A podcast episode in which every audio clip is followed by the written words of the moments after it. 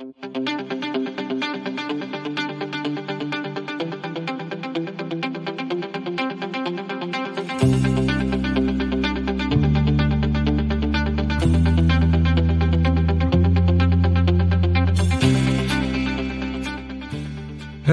and welcome to another edition of the Energy Detox, a petroleum based blend of leadership conversations guaranteed to boost your professional and personal output by flushing away the hidden and often toxic barriers to peak performance. As always, I'm your host, Joe Sinnott, a chemical engineer, executive coach, and 16 year energy industry veteran, helping you tap into the same resources fueling today's most successful and sustainable leaders. And today we're going to talk about how some of those leaders that are more sustainable than others have an approach to nurturing their people, nurturing their companies that parallels in many ways the most successful gardeners and farmers out there. And this is certainly an analogy that is ripe for leadership development because what happens in farming? What happens in gardening? Well, you're taking a mix of different things, different things that are required for plants to grow and, and flourish from sunlight to nutrients in the soil to water to good spacing and of course uh, as controversial as it might be carbon dioxide in the air to help plants grow and develop and you know ultimately produce the fruits that are expected of leadership and of stakeholders, of investors, and whatever the case might be. But we're not going to take today to dive too far into that analogy because there's plenty of other people out there that have done that and written books about that. But what we are going to focus on is the fertilizer aspect of growing plants and farming and gardening and anything else in that uh, in that world of agriculture. And the reason for this is because there are no shortage of headlines, including the one that we'll bring up today to, to stem the conversation. And that is the fact that fertilizer prices are going through the roof, particularly nitrogen based fertilizers that rely on natural gas to both uh, serve as the building blocks of these fertilizers and then also to help fuel the process to generate these fertilizers. And this has been going on for a while now. So these headlines aren't necessarily new, but there was a flurry of them in the last 24 hours, particularly as companies that are in the fertilizer world begin to release their quarterly results. And one of those companies overseas is CF Industries. And again, they were pretty blunt yesterday. They said look, fertilizer prices are going up. We don't know if we're going to be able to continue producing the amount of fertilizer that we've been producing, if for no other reason than the fuel required to produce them is skyrocketing as well. Natural gas. And so again, we're going to take this opportunity to, as always, weave in some other themes from the energy industry, but most importantly, focus on leadership and the tools that are required to help lead your team. And so we're going to jump in, as we always do, with three questions related to this energy industry theme and this leadership theme. The first of which is what are all of the figurative fertilizers that you're using to help yourself grow and help your team grow? And the reason I'm emphasizing all is because this is one of the first exercises I'll do when I'm working with either an individual or with a company. The first thing to do is figure out, well, what you're already doing. You don't need me to come in and just start telling you what to do. That would be foolish. That would be a waste of time and energy. It would be ineffective and for so many different reasons. So the first step is, well, what are you already doing? What do you feel that you're doing for yourself or for those around you that's helping them grow? That's helping yourself move forward. That's helping you achieve some progress towards some ultimate goal. And it's a fun exercise because there's no pressure, right? It's a bit of some brainstorming. So what are you doing? Are you sending people to classes? Are you doing lunch and learns? Are you sending them to webinars? Are you allowing them to go get formal education? And it's not just education, of course, but it's also exposure to other things. Are people going on field trips to get exposure to different parts, perhaps, of your company or your industry? Are people volunteering for different organizations within your community? Again, to grow as a person, not just to amass knowledge, but to also amass a sense of community and a sense of purpose. So what are all the different things that you're doing? Are you bringing in external resources like coaches, like consultants, like speakers? And you know, build this list, go through it. Again, there's no pressure to come up with what you're already doing. And in fact, it might reveal, especially if you're the head of a larger company, some of the things that you didn't know were happening within your company, or some of the things you didn't know weren't happening within your company to help people grow and develop. So do this exercise. I encourage you to, to come up with the, the biggest list possible. And this applies not just if you're leading an organization, but also if you're in career change, right? What are the things you're doing to help grow your prospects of future employment? And again, it's a pretty open-ended question and and there's a standard number of answers that I usually get from people. Obviously, I'm working on my resume. I'm going to networking events. I'm getting myself out there on LinkedIn. Those things are helping me grow my presence. Sure. But then once you have that list, it's very easy to then go ask second level questions. Well, which ones are working? Which ones aren't working? Which, which are more effective? Do you know how much time and energy and money you're spending on this? Again, going back to the leader of a company, this is a very important question. Does the leader understand how much time and energy and money is being invested in certain leadership development programs and tools and outsiders and coaches? And if so, is that money worth it? Is that time worth it? Is that energy worth it?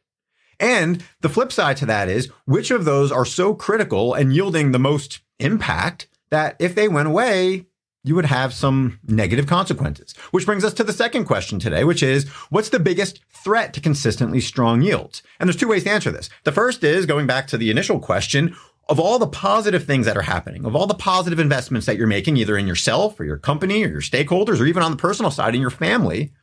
If any of those went away, which would be the most impactful? Which is the one that you couldn't live without? Because again, going back to the world of agriculture, there are certain prerequisites, right? You need light, you need air, you need space, you need water, you need nutrients.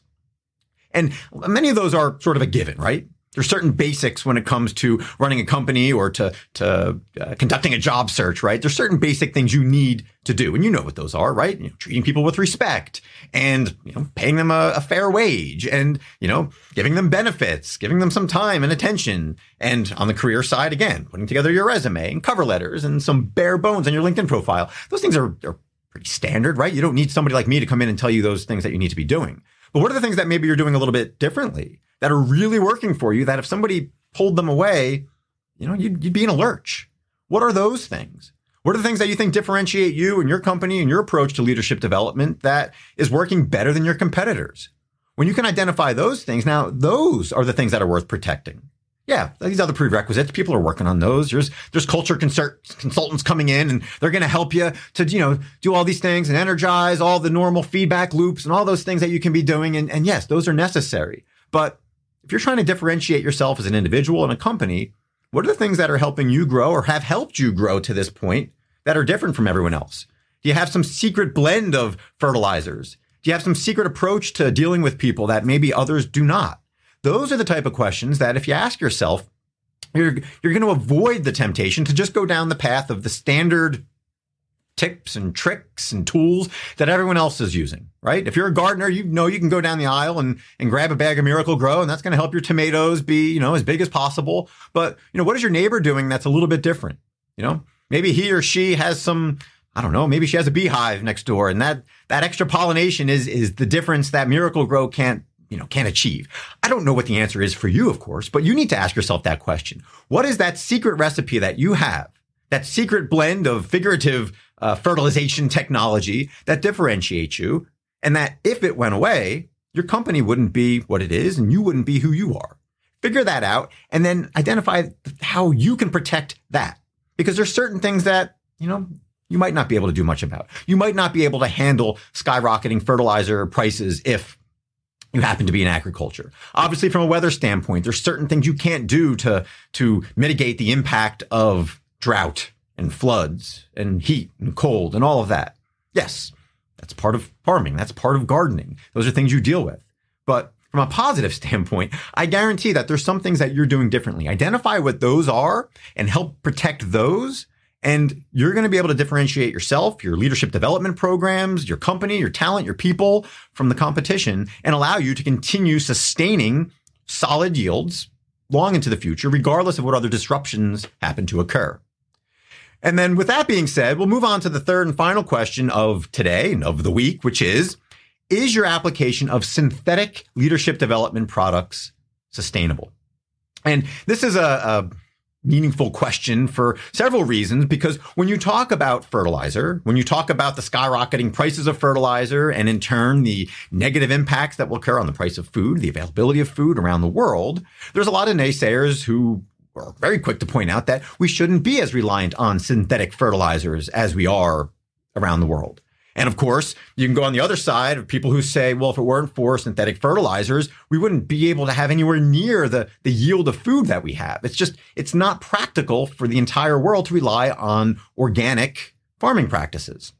And as with most cases, the, you know, the answer is somewhere in between, right? Um, yes, synthetic fertilizers, if not applied properly, if, if too much is applied, if there's too much nitrogen and it runs off into streams and rivers and, you know, the long-term impacts, you know, on the world, on ecology can be, can be harmful. There's no question about that. But on the flip side, an over-reliance on traditional farming practices simply cannot sustain nearly 8 billion people in the world. From a land standpoint, there is no question that on a per acre standpoint, on a per crop or per calorie standpoint, synthetic uh, fertilizers have, you know, have a huge advantage. And again, we need to be aware of the fact that synthetic fertilizers, if not used properly, if not used efficiently, can cause harm. But the bigger question isn't, you know, A versus B, organic versus inorganic or conventional. The bigger question is, are you efficiently applying whatever is at your disposal so that you can sustain momentum and sustain progress. And so that's the question for you. It's okay to bring in some synthetic leadership development programs and some approaches to uh, building morale and a little bit of rah rah within your organization. It's okay to bring in some of those resources. But if they're not applied correctly, then you're not going to be able to sustain yields. You're going to uh, damage the soil, if you will. You're not going to be able to have year after year of solid growth because you know, another great analogy that's out there for culture is soil from a gardening standpoint. If the soil begins to degrade, if you're removing nutrients, if you're you know removing some of the you know the good bacteria and organisms that are in the soil because of your farming practices, again, you might have a couple years of solid growth, but over time that soil is going to degrade. Much as many companies who have experienced tremendous growth begin to have a degradation of their culture over time. It's not sustainable. So again, don't focus on the fact that, yeah, some of these, these leadership development programs and books and tips and tricks and webinars and coaches and consultants and all that. Don't focus as much on the fact that, yeah, some of these might not uh, feel right. They might feel artificial. No, focus on the fact that in the right doses, they can be far more effective per unit, per dollar, per you know, amount of time that you and your leadership teams are putting into it, they can be far more effective than so-called organic methods, than relying just on your internal resources and your existing success and, you know, everything that you know you're capable of that got you to this point. Understand that in reality, in this world that we live in, when it comes to growing food or growing livestock or whatever, whatever you're looking at, very often there is a balance between inorganic uh, synthetic approaches and more traditional organic approaches. Find that balance, find that mix, and you're going to have good soil. You're going to have sustainable results. You're going to be able to put some of the, the naysayers and the extremists you know, and push them off to the side, if you will. And you will continue fueling yourself, fueling your team in a way that is, again, more sustainable than those who focus too much on, you know, polarized approaches to either leadership development, to farming, to gardening, whatever the case might be. And so, with all that being said, as always, I welcome your feedback on any of these topics. Uh, while I don't claim to be an expert when it comes to agriculture, I, I do enjoy eating food. I enjoy uh, sharing meals with others, and I enjoy sharing these leadership conversations with you. And hopefully, these questions are helpful. And if they're not, let me know. If there's questions that I'm missing when it comes to these conversations, please let me know. Whether you're watching or listening live and you, you want to comment here, I'd be happy to address them again during these conversations or after the fact. Feel free to reach out to me directly on LinkedIn, or if you're watching on Facebook or YouTube or any of those, feel free to go over to theenergydetox.com where you can find more of these conversations. Feel free to reach out to me if you're interested in how I help to enjoy the, uh, the fruits of, of the labors that, that you and your teams are putting together by helping them grow stronger, grow more sustainable products, move forward. And if you're interested in having conversations about some of the, the approaches that you might be taking that and you feel are unsustainable, reach out, have the conversation. Even if not with me, with another farmer out there, with somebody else who can help you identify the products that are necessary to help you continue producing solid results.